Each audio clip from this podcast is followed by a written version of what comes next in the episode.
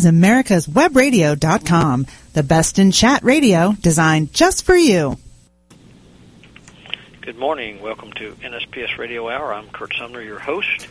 Glad you could join us this morning for another interesting show.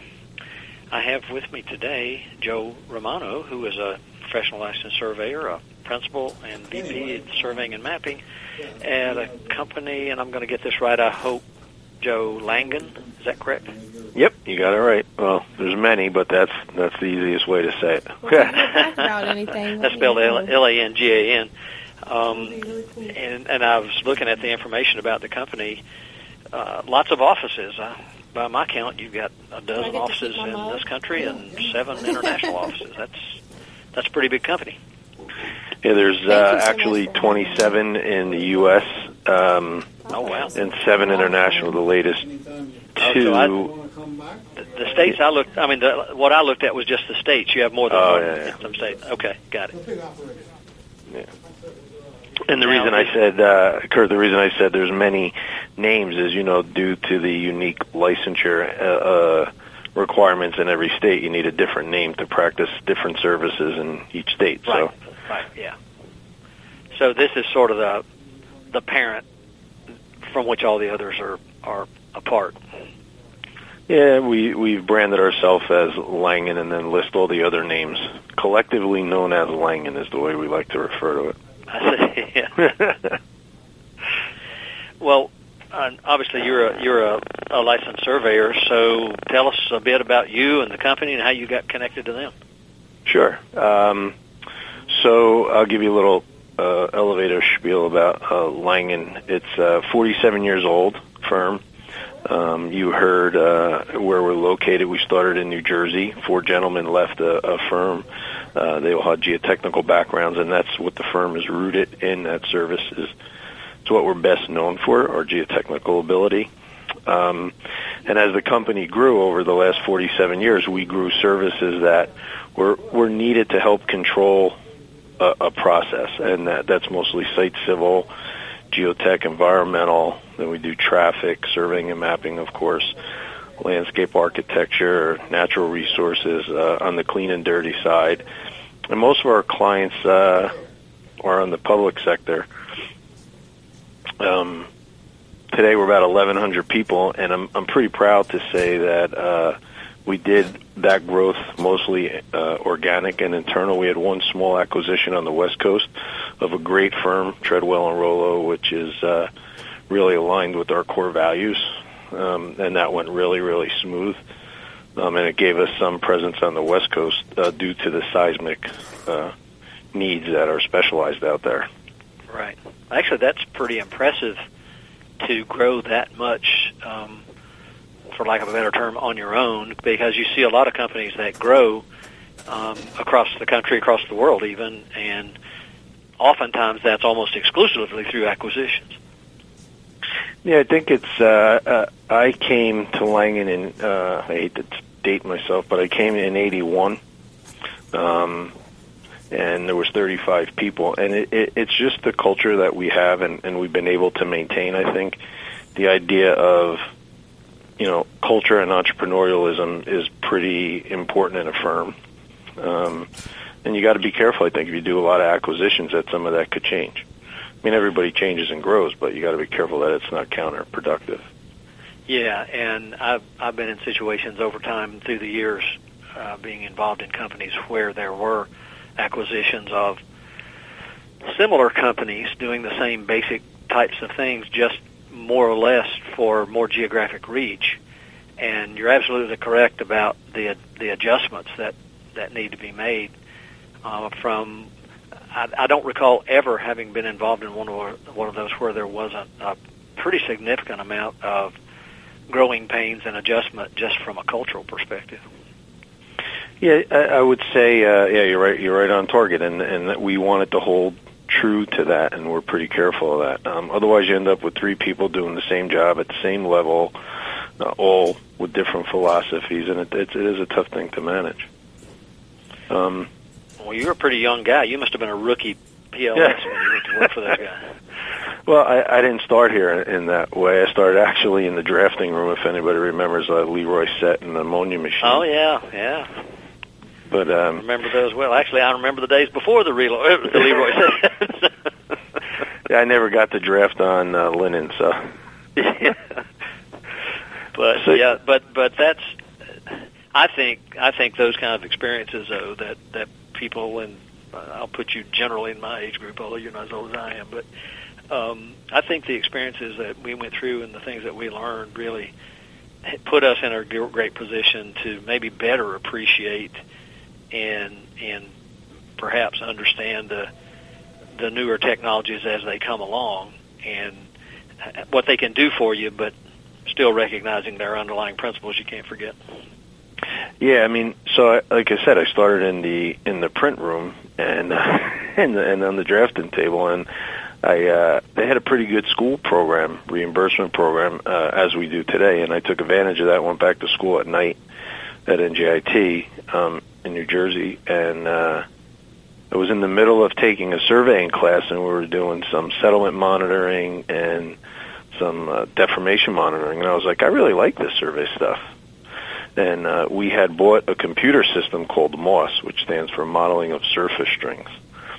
I was able to learn that, and uh, we said uh, I thought that if I set off on uh, having a survey group, that that would be my little uh, business inside this business, and it, it, it's been quite successful. So in about '85, we hired a PLS that I worked under and taught me a lot of old school ways and the traditional ways. Um, and today, uh, I have 70 people in the survey group. That's a pretty good number. Yeah, I mean it's uh, the internal growth and the the size of the company um, and the way we're set up really affords me a lot of opportunities um, that may, may not be would may not be there if I was uh, just out on my own. Um, and like you said, the, the technology is I really enjoy doing bringing new technology to the group and to the firm as a whole. Yeah, that was you. You told, just told me something I probably should have been aware of, but I but I was not, and that is uh, uh, the longevity of the the program at NJIT. I, I, it must have started when in the early '80s or Well, no, that's a that's a whole other story. But I started in the construction um, on a degree, which program they had was Oh, called see. construction technology, and then in 90, 89, they announced the state announced they were going to go to a degree requirement. Um, so there was a mad rush to uh, for everybody to get into school, and they actually they announced that before NJIT had their program in place, which was odd because there was nowhere in the state to get a degree, I believe. Um, so I was the last group of people to uh, get in based on um, experience. Yeah, and that, and that that issue of schools availability of schools and four-year degree requirements um, as is an issue in lots of different places. I the the right now there's a discussion going on. Although I, I got an email this morning that is very encouraging with regard to the situation, but um, this thing just kind of sprang up through the chancellor at the school at New Mexico State University, and it's a ABET accredited surveying engineering program and uh, they were basically just going to cut it because they had to get rid of a bunch of expense, um, uh, you know, funding for the university.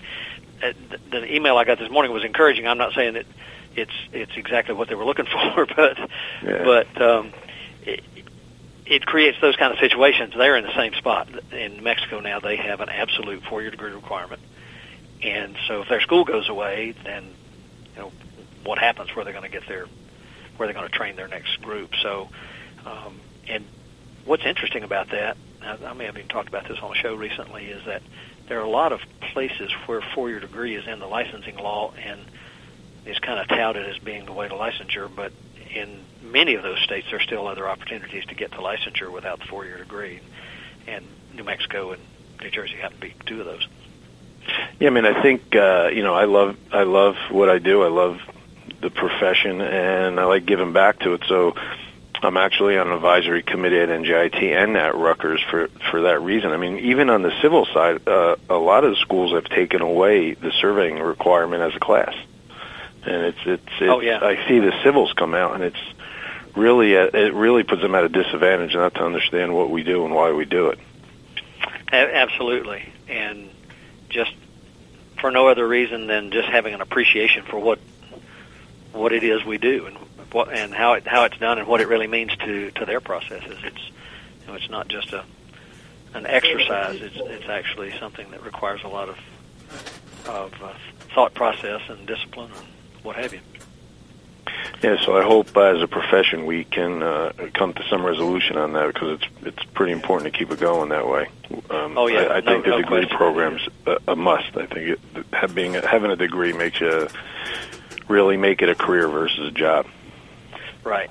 Yeah, and and I've mentioned this on the show before too. That the whole professionalism thing comes in, and of course, from my perspective, professionalism is something that that you as an individual have. It's not something that's taught to you necessarily, um, but certainly in terms of gathering all the pieces that help you become that professional. That's in today's world, it's it's really really difficult to acquire all that without the without the education for sure. Yeah, I, I would agree. I, w- I would agree. Now you were talking about you guys had a, a training internal training program. Um, Uh, does that go up and down the all up through all the disciplines? Yeah, I mean, so as a firm, we're pretty geared towards, uh, obviously, towards retaining our people, and one of the ways you can do that is professional development and, and training. So we pay a lot of time and attention to that. Um, I, I think that's important. Um, you know, everybody comes out of school and they think they know more than they know. Um, Yeah. or you'll get in you'll get a resume and they'll say, "I know that program," but you know, you, you still have your own firm standards and your your own firm policies and procedures that you want them to learn. So I think, yeah, you have to, especially today. I mean, with the younger generation working remotely and technology as fast as it's growing, you have to have a lot of trust in your people and you have to have some flexibility. So, especially working remotely, you need to have some standards and, and training in place. So, yeah, we, we put a lot of effort into every discipline um, Yeah, for that. I, and I can see where that that's important in a company that size too, because I'm, I'm making a guess here, but I'm I'm assuming that you don't necessarily have every discipline in every office, so you may need to depend on people from other offices to help with some tasks. Yeah, that, that's true. So if you if you you know dissect that a little further, the survey group is mostly located up in the Northeast, um, although we're licensed in a lot of other places. So either um, I have somebody in an office that that has some survey knowledge and background, just as a local person, because if you're not, you know, you need to be at the table to make sure that um, that your serv not that, you, that that that discipline is uh, involved when it should be involved. So I like to have somebody in every office. Um, and I hate to uh, interrupt, but we are, believe it or not, at our first break. Wow. I told you this was going to go fast. yeah, you did say that. Let's go to the first break. Okay.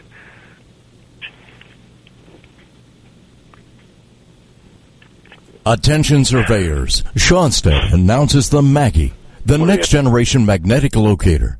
The Maggie combines the best features of two flagship Schonstedt products, the sensitivity and precision of the GA52CX and the visual display and single-handed operation of the GA92XT. Contact your dealer for details or go to www.schonstedt.com.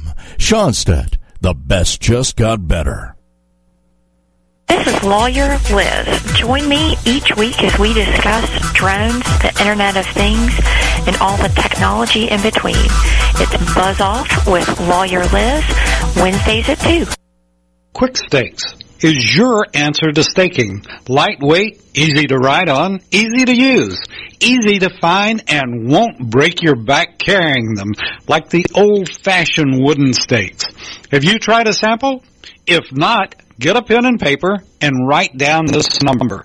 800-438-0387 or go to quikstake.com. That's Q-U-I-K-S-T-A-K-E dot com and order your samples. Ask your surveying supply dealer for quick stakes today. Attention surveyors, are you aware that that yellow stick you're using is saving lives all over the world? Yes, that pin finder is clearing fields and villages of unexploded cluster bombs and other hidden explosives in over 25 countries.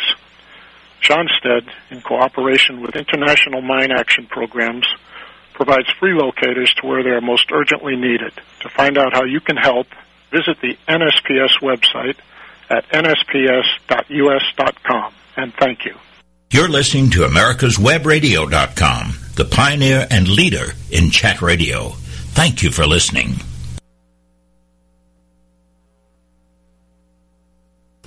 Okay, I thought I heard you in the background there. Thank you, David. Um, before we went to break, uh, Joe and I were talking about um, the type of company that he's in and, and all that goes with it in terms of the multiple disciplines and the, the different offices and what have you. And, and Joe, you were talking about the the training part and the and the sharing of, of responsibilities, so to speak. So you you don't necessarily have surveyors everywhere. You may not have some other discipline somewhere else, and so orchestrating all of those things, um, I guess, can be uh, quite challenging as well. Yeah, I think as a uh, you know, I said earlier, a lot of our um, clientele is private, and uh, sometimes, or most of the times, we found that they like a one-stop shop. So, being able to come here and get um, representation of every service is pretty critical. Um, so the, the states where we don't have a person sitting, I've been fortunate enough to form uh, some sort of, I call it a strategic alliance with a local survey firm.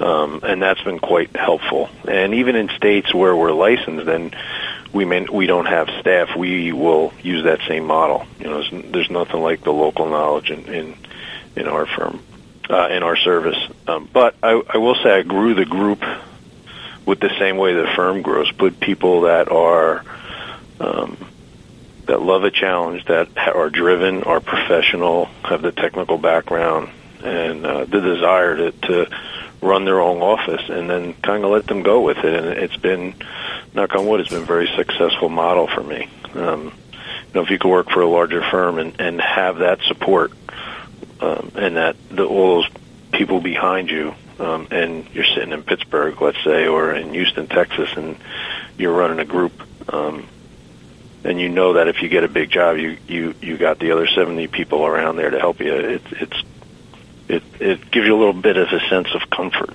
Now, to that end, I'm always looking for more people to fill those spots, and that's the largest challenge that I think I face, as as most people listening to this call may may find. Yeah, and uh, it might be worth having a little uh, part of our chat about that because it seems to me, of course, I'm not in the full practice the way I used to be. Obviously, I'm sitting here doing this thing. Uh, well, sitting here is probably not a good term, but doing it wherever I have to be. but uh, but those challenges must be uh, must be pretty uh, high right now, or it seems to me they would be because I, I recall even when I was in your situation uh, on a smaller scale company, but still with the national uh, reach in terms of, of partners that help me do work. Um, it, it seems that our, our talent pool is is harder to pull together these days, and I, and I've, I mentioned this on the show before. A lot of people I talked to during the last recession, particularly at the the technician level, people went away and aren't ever coming back. Yeah, I mean uh, that certainly happened to us. Um, we had a lot of people that we trained, and when the recession came, we you know we were fortunate. We had we were able to keep most of them, um, but the people that we couldn't keep, you're right, they they did not come back. Um, that's why retainage and placing new technology and challenging each employee, you know, to accept what they want to accept and maybe push them to to see that there's more out there is critical. I think um, finding people is tough. It's very, very, very, very tough. Um, and uh, the, the I think the days of somebody like uh, me being here 35 years is maybe coming to an end. But we have a pretty great retainage. Um, if you look at our management and most of my people, they've been here a long time. It's a, it's a good place to be, and I think that's because we do challenge people. We do bring technology in, and we we kind of let them find their sweet spot. Um, whether it's technology driven or or discipline driven. Yeah, I've, I've talked with with people a lot about that whole concept of of retaining employees and how it's changed even even from the time when you know when I was first getting out of school and you kind of go in with the thought well I'm going to get hooked up with a company and I might want to way up through that company kind of like you've done actually and I don't think young people today even think that way. No, no, there there a lot of younger people are ready to move at a you know the drop of a dime. But I think it's our challenge to find innovate, innovative ways to to keep them challenged. Like ten years ago, if I was on this call and you said to me, uh, we recently started uh, mobile mapping and a drone unit uh, a little over a year and a half ago, and a lot of those people work remote. And a year and a half ago, if you had said, Joe, you know, you're going to have a bunch of people working remote out of their office uh, in their home, I would be like, no way, that don't work. But you know, it works. It works well if you have the right people and the right technology to support it. Yeah, and and I guess in a lot of ways it it cuts down on uh, internal internal infrastructure costs. Perhaps I um, certainly makes it easier for a lot of people to be able to to function rather than having to get into an office someplace and then head off. They can just go to work. Yeah, and if it's uh, you know, we talked uh, in the first session segment there about professionalism, and you know, if you hire people that are professional and they know what their task is, and they're going to get it done, and do they have to sit at the same desk I do and have the same phone as I do? I don't, I don't know if that's true. You know, if they're professional, give them a task, they'll get it done when they're supposed to get it done, and it's been it's worked well for me. Yeah, that's that's great. You know, when you and I first started chatting um, in earnest a while back, our conversation started out really about something you've gotten involved in, the, which is known as the U.S. Institute of Building Documentation. Um, maybe you could be, begin telling people what that's about in this segment. I'm sure we'll carry over to the next one, but um, I think uh, our listeners will be really interested in in what it's about and what its reach is and what its intent is and those kind of things. Okay. So a, a little bit of background. Um, I said the firm um, likes to invest in technology. So about 2000, we started looking at laser scanning um, as a service. You know, Cyrax was being marketed to everybody, and I think a lot of people didn't know what to do with it at that time. As did we. We weren't sure what to do with all that data um, that it produced back then. So uh, we have a group that looks at technology, and about 2002 we bought our first scanner. Um, and since then and today, we've invested very heavily in that market. Um, but one of the things I found out early on, I would say, well, two things. We talked about the recession and being diverse and being able to put that technology out there is one of the things that helped me carry us through the recession. Um, we were fortunate enough to meet one of the fellows, uh, one of the gentlemen that we co-founded the USIBD with. This gentleman, John Russo, uh, he's an architect in California who did building documentation, and we went after. The GSA had put out on-call contracts, and I met John, and we put some teams together, and we were fortunate enough our team to win. Well, actually, we won three of the six contracts, and it it showed us something. It showed us that there weren't a lot of standards out there.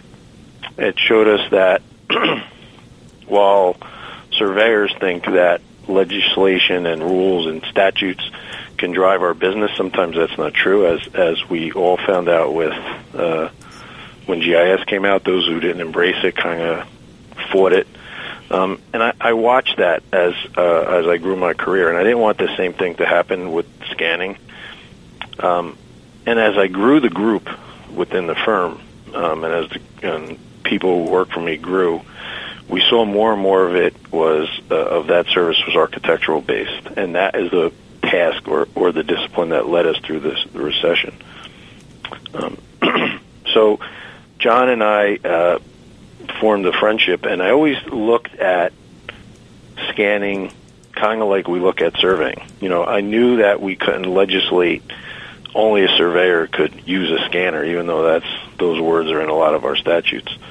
Um, but you can't you know, you can't legislate the work that way. But I thought of it as a different way. I thought of it kind of like ALTA standards. If there was a standard and a certification process where an architect or an MEP or owner or developer was required or uh, maybe um, encouraged is a better word to use a certification process for his information, he would want to go back to those people that can drive or complete that certification. So that's kind of how we started. That was the idea in my mind when I met John.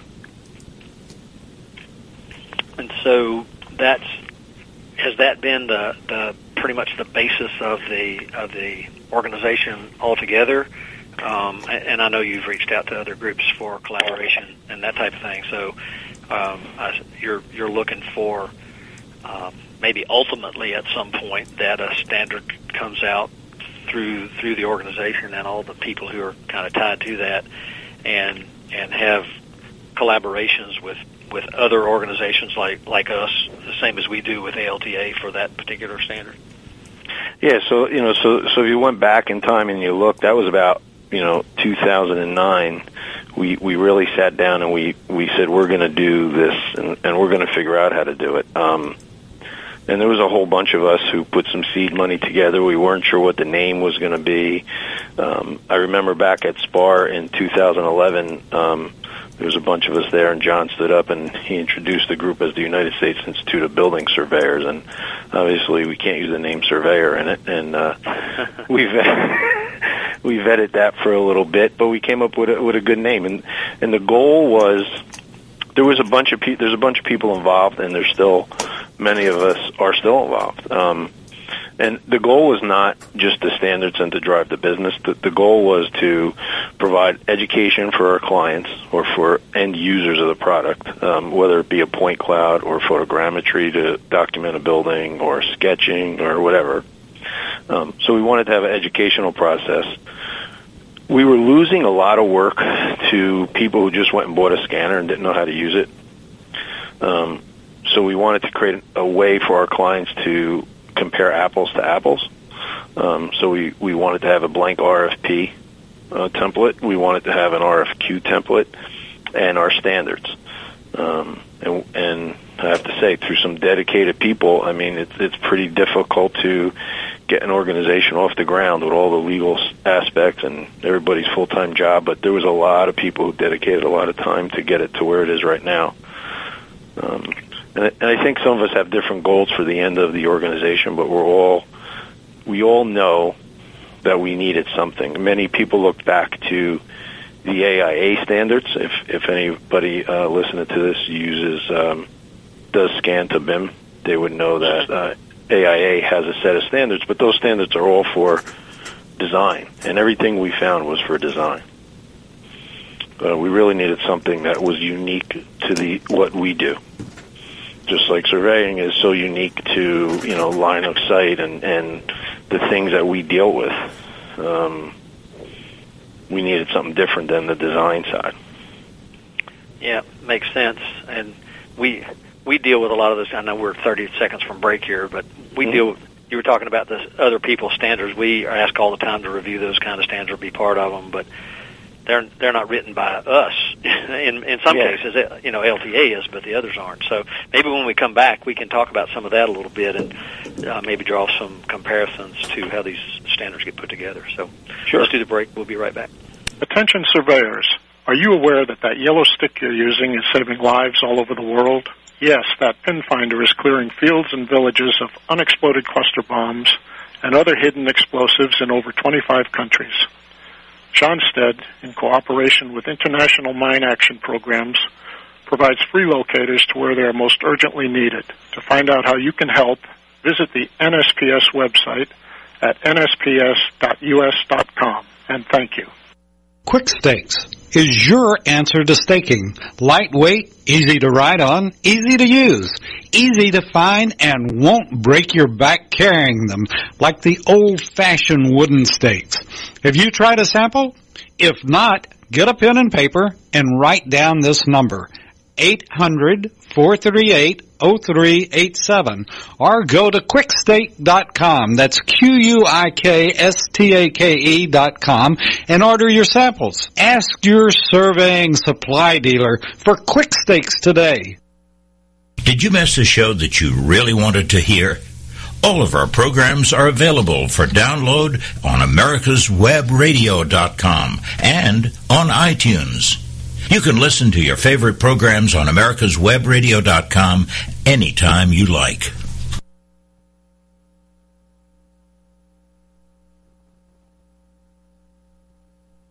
Attention surveyors. Schonstedt announces the Maggie, the next generation magnetic locator The Maggie combines the best features of two flagship Schonstedt products, the sensitivity and precision of the GA52CX and the visual display and single-handed operation of the GA92XT. Contact your dealer for details or go to www.schonstedt.com.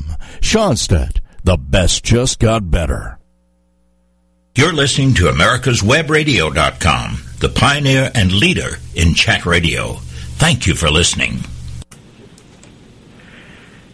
Joe, before we were going to break, you were you were talking a lot about uh, developing standards and positioning oneself to do these pieces of work that, in many cases, other folks were taking. And and, and as you said, and and rightfully so, you can't you can't legislate other people out of using equipment.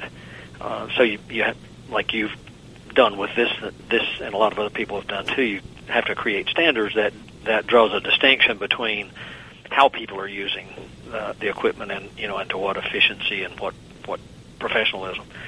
Um, and it, it kind of harkens back to all of the technologies I guess that have come along in the last 30, 40 years. We in the surveying profession always seem to be at the point of how did that get away from us? Uh, and uh, I'm interested about your thoughts on that. Well, yeah, uh, you're you're you're right. You know, it's funny. Right on. You're hundred thousand percent correct. How, how did it get away from us? And you know, uh, instead of being defensive about it, um, like uh, many people were with the world of uh, GIS when it first came out, or even like we talked about a minute ago, GPS. Um, we, we a couple of us felt that it would be better to control our destiny. When you look at risk, you know what better way is is there to control risk than to control the process? And uh, you know, we could sit here all day and talk about you know how to use the scanner and if that's the the method we're using to document a building and scanner placement and line of sight and target placement and calibration and temperature range and all the things. You know, does it have a tilt a tiltometer in it. There's all, all the things that we use and talk about or we've learned as a surveyor. But at the end of the day, you're competing against people that may not care about any of that. Um, you can you have to take into account a manufacturer who wants to sell his piece of equipment, and you know he's going to rely on push button technology where you don't know what's happening in the background. Um, all those things, as as you mentioned earlier, the the history of what we did in my 30 years experience or your experience gave you the foundation to know how to move forward, right, as technology changes. So that was that was some of the idea behind it. Um, and we looked, you know, when we first sat down, we're like, there's got to be something out there. You know, there's got to be some existing standard. So of course we looked at AIA. We looked at uh, one called um, RICS, R-I-C-S, which is uh, a European standard. We looked at BOMA. BOMA is really more about space accounting, and it's, and it's real estate based, and it's m- more 2D. Um, we looked at BIM form, which is who we ended up. We signed our first agreement with the BIM um, which is hopefully we're going to sign the same MOU with uh, with NSPS uh, shortly. Um, but we looked at those understand those standards before we started because um, we thought there was some out there, and there was nothing out there. There was another gentleman who was trying to do the same thing as we were, um, so he joined forces with us, and uh, you know, today we have almost, I think we have almost 200 members. Wow. Yeah, you were mentioning the the the RICS and the and the BOMA thing. Um, I'm actually involved in a group called the International Property Measurement Standards Group. Yep, yep, yep. But that group isn't about how; it's about what. Yeah. And so it's it's a it's a different kind of thing. I mean, and it was written for, as you said, for the purposes of people who need to understand if you're saying you measured something, you're all talking the same language. It's not about what the process is for measuring and getting you know accurate measurement so much as it is, um, for lack of a better term, truth in advertising. Well, you know, yeah, and, and so that brings up an interesting point. There was we we have that challenge. Do we say to somebody, "You have to measure to a sixteenth of an inch to do this"? Um, just knowing if any, if you, working in this technology for a while since 2002. I mean, those specs that are out there are just like ridiculous. Um, you know, for a manufacturer to say, you know, he, his laser scanner is accurate to a 32nd of an inch plus or minus two parts per million at 35 degrees at an altitude of 200 is, you know, like no one understands that, you know. Right. Um, and I, I speak a lot on this technology, and I always say that, like, I don't understand it. Um, so when we looked at that, we, we wrestled with the idea, do we give a standard that is procedurally, you know, every time you set the scanner up, you do this. Every time. That's what we were trying to stay away from. So we looked to the BIM form because they were pretty successful on the design side of what um, they do, and, and we tried to mimic that. Well, we did mimic that, not that we tried. So they have what they call level of development, with, which really speaks to the model element. So if it's a column, for instance, their levels of development go from a box to very highly detailed with anchor bolts and gusset plates and leveling pad and all the attribute data. Um, and we wanted to focus on the existing side of that. Um, but knowing that different technologies produce different accuracies, we felt that that could be a contract negotiation between the user, the provider, and the client. So if you looked at our standards, uh, we call them a level of accuracy, and you'll see their ranges. There's no absolute in it. So we did that on purpose because we wanted to be able to have the flexibility um, for the developer, or for, I'm sorry, for each client and each provider. So, So- you know, does that make sense? Yeah, and I was just going to say, in a way, it's it's sort of like this is a bit of a stretch, but it's all, it's kind of like the table A of the ALTA NSPS standards. It's it's this is where you actually get down to talking about more specifics on what people really want, uh, aside from the basics that they have to have. Yeah, I mean, what, what we did a really, really large project, seven hundred thousand square feet for uh, a, a hospital in Virginia, and I'm telling you, it was a, a lot of money and a lot of time spent to do a very accurate model of three floors of the building. The whole thing got knocked out. You know, the whole area was demolished and replaced, and you know, it was somebody's idea that they want a real accurate model so they could design everything accurately, even the stuff that was going to be removed. And do you really did it really require the accuracy that w- we gave it in the beginning? You know, we had all those conversations too, but you know, could he have gotten away with plus or minus an inch, two inch? Did he really need us to say, oh yeah, everything's accurate to, you know, three quarters of an inch or a half inch? So that's what we wanted to have the flexibility in our standards. And if you look at the standards, they range from um, they range from like zero to a sixteenth, sixteen to a quarter, and those ranges um, uh, for measured accuracy and versus modeled accuracy. And we actually put dollar signs in there to help guide people to show them easily that the more accurate stuff will require more dollars. And and that makes perfect sense because like anything else in life there's never really a one size fits all for anything. Um, and and particularly in the situations you're talking about where people are looking at similar situations for different purposes. So that makes that makes a lot of sense that you have that that kind of flexibility and it's not uh, you've got to do this in each and every case basically i guess is what you're doing Yeah, and we you know we talk about measured accuracy or represented accuracy, um, and the the standards. If if anybody goes and downloads them, they're available on the website. Um, if anybody took a look at those standards, you will see that they're you don't need to spec the same accuracy levels for each element. So you may want to get the floors and the walls real accurate, but you know you're going to take out all the windows and the doors. So you, you really don't care about those. Or you know you're going to take all the MEP out and you just want a placeholder. So maybe that accuracy is a different level. Whereas with no standard, you don't know what you're getting.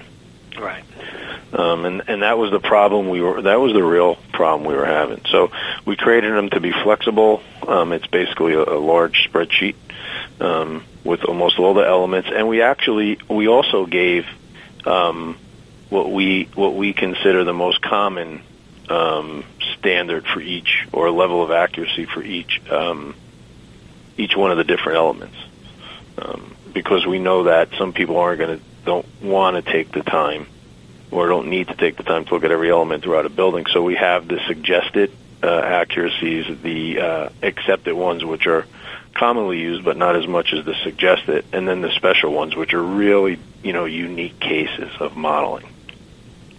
You know, you and I both being surveyors, we kind of understand the nature of the beast. I'm curious if if conveying that philosophy to the surveyors who are involved in in the measurement is uh, challenging sometimes because you know sometimes we like to think we've got to have this you know everything has to be done this way. Yeah. so I'm just curious if you run into that.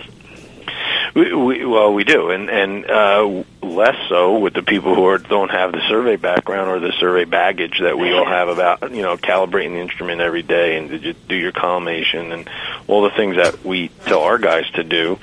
Um, it, it, they it, it's a different conversation, but yeah, some surveyors uh, they focus back on the ability to measure and check those measurements. I mean, that you know, some of these scanners are collecting you know a half a million points a second, and it, it, it's it's a different philosophy of thinking. I found.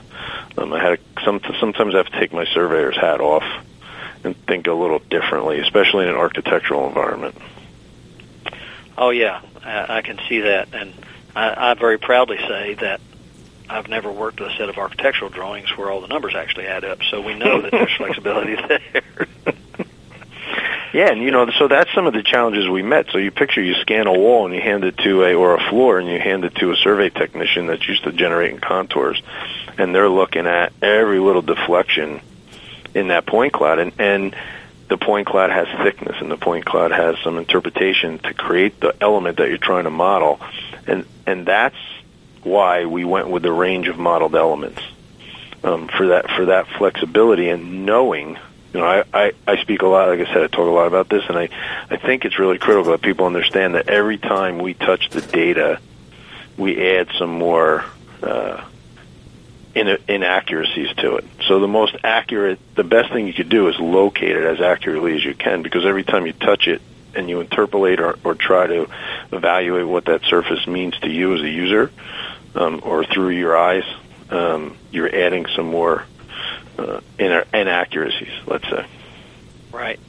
And I can see, and, and believe it or not, we're now 45 seconds from our next break. so, um, but and and maybe we can pick up on this when we come back. But it, it just really points out, I think, in in what you you all have been doing is that when you're dealing with a variety of different people doing similar activities for sometimes different purposes, the more people you get involved in that discussion before you start laying down criterion, um, I think is, is is better. And it sounds like maybe we can talk about that a little bit when we come back. You were talking about the 200 people. It's kind of be interesting to see some of the folks you're involved with. But from my perspective, that makes an awful lot of sense. That when you're setting these kind of standards, you get all the people involved rather than sort of doing it from your vacuum. So when we come back, maybe we can talk about that a little bit. Sounds like a plan. Want to know if your Schonstedt locator is still under warranty? Go to Schonstedt.com and click on Warranty Finder in the lower left-hand corner. Enter your six-digit serial number and it will tell you everything you need to know. Out of warranty? Click on Repair Department. But here's a tip. Before sending it in, pick up a $25 discount by going to Specials and Sales under the Buy Now tab at www.schonstedt.com. Obamacare is failing. We all know that, but you need to know why and what you can do to get us back on the right track. Visit us at ObamacareWatch.org. This is Grace Marie Turner of the Galen Institute. Join us at ObamacareWatch.org. Quick Stakes is your answer to staking. Lightweight, easy to ride on, easy to use, easy to find, and won't break your back carrying them like the old-fashioned wooden stakes. Have you tried a sample? If not, get a pen and paper and write down this number. 800-438-0387 or go to quikstake.com. That's Q-U-I-K-S-T-A-K-E dot com and order your samples. Ask your surveying supply dealer for quick stakes today.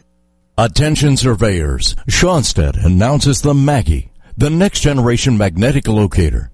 The Maggie combines the best features of two flagship Schonstedt products, the sensitivity and precision of the GA52CX and the visual display and single-handed operation of the GA92XT. Contact your dealer for details or go to www.schonstedt.com. Schonstedt, the best just got better. You're listening to America'sWebRadio.com, the pioneer and leader in chat radio.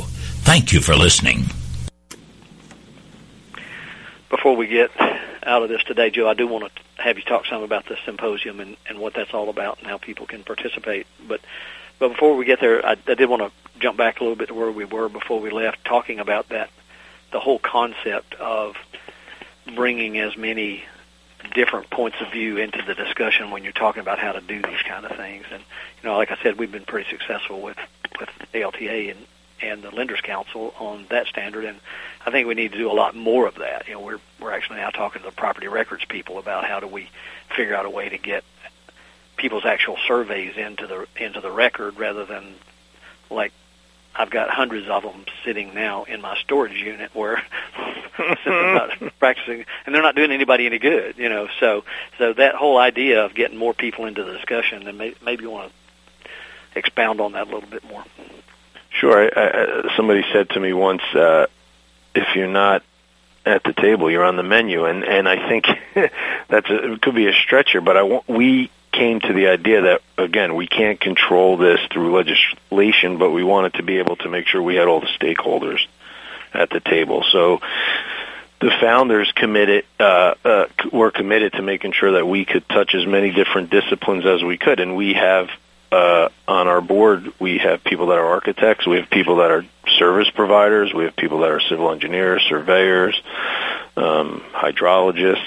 Uh, it's from all different eyes. We have people who specialize in scanning for oil fields, for doing shipbuilding, and it, it's a unique um, group of people we have. Um, and to that end, you're right. This is the last session, so there are a couple things I want to get in. There's, if anybody's interested, you know, you can go to our website and hopefully become a member. But there's all types of committees, from standards to codes and practices and leadership, and and we need people to help volunteer and drive the the future of this organization. I think you would find it a very welcoming uh, group of people, and uh, Curt and I were talking during the break, and I think one of the ways you get to the point where um, you can accept other people's opinions is just being mature enough to know you don't know everything.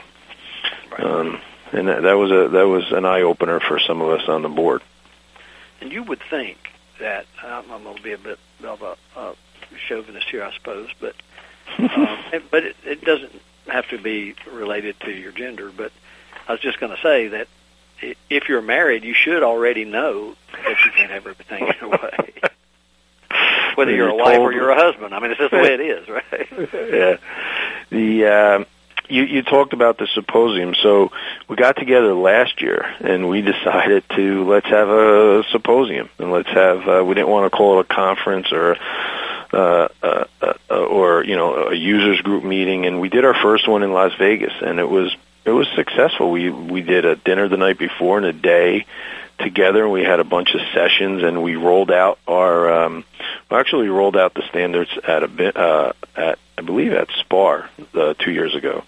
Um, but we had a bunch of committee meetings, and it, it turned out good. And we talked about well, how do we make that better. So, um, one of the goals is for us to sign uh, MUAs with other organizations, uh, memorandums of understanding. So, we've gotten one signed with uh, the BIM form, which is really critical for what we're doing to keep the existing and the proposed separate.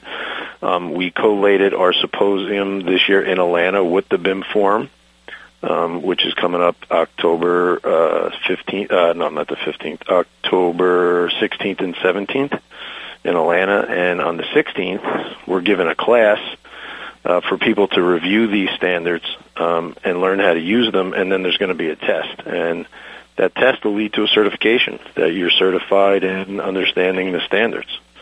and again, we hope that's a differentiator to our membership or to whoever takes the test in getting work and, and creating a building documentation sort of professional, um, if you would. Yeah, as a matter of fact, as you were saying that, it made me think about the fact that as we get progressed and, and actually get our signatures on our agreement, which we've already agreed to do, it's just getting the signatures on it right now. Um, uh, we might want to think about down the road looking at places for to, to bring our folks for our meetings to be in conjunction with maybe some of the stuff you're doing because uh, you know forever we used to do conferences and we've done a a small one the last couple of years with with maps. But Mhm. for many years, NSPS didn't even hold a conference because our states were doing that for continuing education, and there really wasn't much reason. But I can see where holding our meetings in conjunction with something like you're doing would be a great opportunity for our leaders too to be to get directly involved. Yeah, I mean, you go to conferences or, or symposiums or whatever you want to call them uh, for a bunch of reasons, right? You go for the educational process. Some of us go to um, to share, and and some of us go because you want to try to get exposure to clients. Um, and I think we're trying as an organization. You need to be aware of all those things. Not everybody wants to come and hear somebody talk about you know the water tank they scanned, but they may want to get to a client. So um, we're a little conscious of that. And, and this year, I think we have some really good speakers. And you know, the success and and one of the things I'm, I'm proud of, as is the rest of the board, is we're starting to see these specifications come to us in RFPs. Um, it's not uncommon for us to get an RFP today that says we're going to we're going to have to do a building documentation uh, project, and we're going to have to complete the model to the USIB standards LOA, and then they submit, they provide the checklist to us. And I've gotten three of them in the last couple of months. Um, two were overseas, and one was in the U.S. Uh, so I'm pretty, we're pretty proud of that. Um, this year, one of this, go ahead. No, I was, go ahead. I, I was going to ask a question. I'll ask it later. Go ahead. Uh, I was going to say this year we have some really good speakers. Uh, we we have somebody from NASA who is actually their facilities manager, and um, he is going to. Uh, they use the standards, and he's going to talk about that. Um, we have uh, uh, Dr. Bill East from the U.S. Army Corps of Engineers, um, Peter Stevenson, who who um, is very known in the in the world of BOMA, and Will Ikerd, who who does uh, the BIMform stuff, and I think that rounds out our speaking uh, group at this year's symposium. Um, and and it's gonna it's gonna be a time to get in at the foot of this group.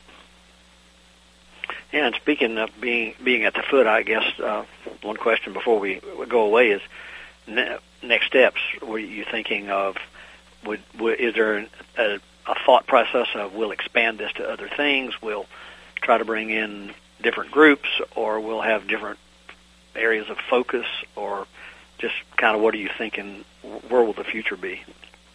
So, uh, if you know, if you look looking forward, we we have a historic BIM initiative, which is um, historic preservation, is a very large uh, sector of what uh, Scan to BIM can bring for document documenting um, historic sites around the country and around the world. We're going to roll out some new documents, a bid score, uh, a form, statement of qualification. Um, we're doing online education. Uh, we've been asked by a few vendors to help um, with them doing some um, rolling um, webinars and, and meetings throughout the country. We've participated in a couple of those as an organization. And uh, I said the online education and more partnering with other professional services uh, like yourself, like NSPS. The AIA is important to us. Um, the uh, CSI Construction Specification Institute, the more that we can align ourselves with other professionals and make other people aware of the organization, I think will be tremendous. And once you know, it, it, it's going to be recognized. Um, people that are doing uh, subpar work can only do it for a while, and it's important for us to control that destiny, whether we're using scanning, photography, or you know, a tape and a chain. Right, and and obviously that that type of mentality about um, moving forward and and having some assurance that that proper uh, procedures are being used. Who would be more interested in that than surveyors? I mean, Yeah, you you would that- think. that's what we live for. Yeah. You were talking about history. I'll just join really quickly. Four years ago, uh, four years and a couple of months ago, actually, I had Tom Greaves on the show when he was working for SCI-Arc. Mm-hmm. Know him well. And, uh, and he he was talking about a lot of the things they were doing back then. I haven't talked to him in in, in years. I'm not even sure where he is these days. But it it was a really interesting show, and I think SCI-Arc was kind of just be, becoming in the consciousness of the surveying world. It was out there before that with everybody else, I guess. But it was a really interesting conversation too. So Tom is with a company called Dot Products, and they made one of the first hand scanners. Uh, we own a couple of them. They're um, it's a handheld scanner, and you can scan and mesh that scan with a terrestrial or mobile scan or lidar, you know, aerial lidar scan. It's a cool product. So going forward, Curt, I just want to say that I think you know people on the radio on the show may want to go to the website. Um, once the paper, uh, the MU, uh, the MOU is signed between us, which it is, um, there are some discounts between memberships and between organizations. And when we roll out our webinars, you, you're the shared membership will get to see both them at a discounted rate. Um, we're like I said earlier, we're always looking for uh, fresh ideas and some new blood in, on the committees. And if anybody's interested, there's an easy way to connect with any of the board members on the website. So, are you guys in our last couple of minutes here? Are you guys looking into the future of what the uh, the next level of possibilities are in terms of uh, measurement techniques or, or measurement uh, equipment, all those kind of things. You're, I mean, obviously you're dealing with with where we are, but I assume you're looking forward and thinking about what's maybe what's next down the line. Uh, definitely. Um, you know, you, got to look forward to that. So you want to be on the cutting edge of some of that technology. That's where you can help drive its direction, and where you can. Let's face it, we're all in business to make a little bit of money, and that's somewhat hopefully where you can drive it uh, a service before it becomes commoditized. So I think uh, the next steps in this technology, what I see is photogrammetry, um, and uh, obviously the the drone UAS stuff for exterior buildings. But I see photography, and uh, so there's some radar technology that's pretty promising. But again, it, it it all goes back to understanding the level of accuracy and the data that can really be extracted from any measurement result whether it's photogrammetry or a scanner or an INVAR rod and a you know a, a level. And and so yeah, we discussion, are looking forward. Yeah, and that whole discussion actually, anybody in the professions, as you said, whether it's surveying or, or other people, can look at that and look forward to, you know, building a, a different and broader business model because you know, I think it's going to be harder and harder to stick to a very finite business model, and no matter what you do. No, I I agree. It it is more challenging, but you know what? That's challenging is fun. You know, it's it's it's what makes it interesting. Yeah, that's for sure. And it sounds like um, what you guys have going on in your company as well as at at the organization. Um, it does create those kind of challenges and keeps you on your toes all the time, and you don't have an opportunity to to languish around, so to speak. You Yeah. you have to be on top, and that's where we really want all of our professionals to be. I think. And it, it's really nice to to what you know some of us say to give back and and to the younger people and hope that they have a secure career going forward and that they understand the challenges that we faced. Yeah. Well, thanks so much for being with me today, Joe. I really appreciate it, and I'll be talking Thank to you, you. soon. Thank you so much. Have a great day. Take care. You're listening to America'sWebRadio.com, the pioneer and leader in chat radio. Thank you for listening.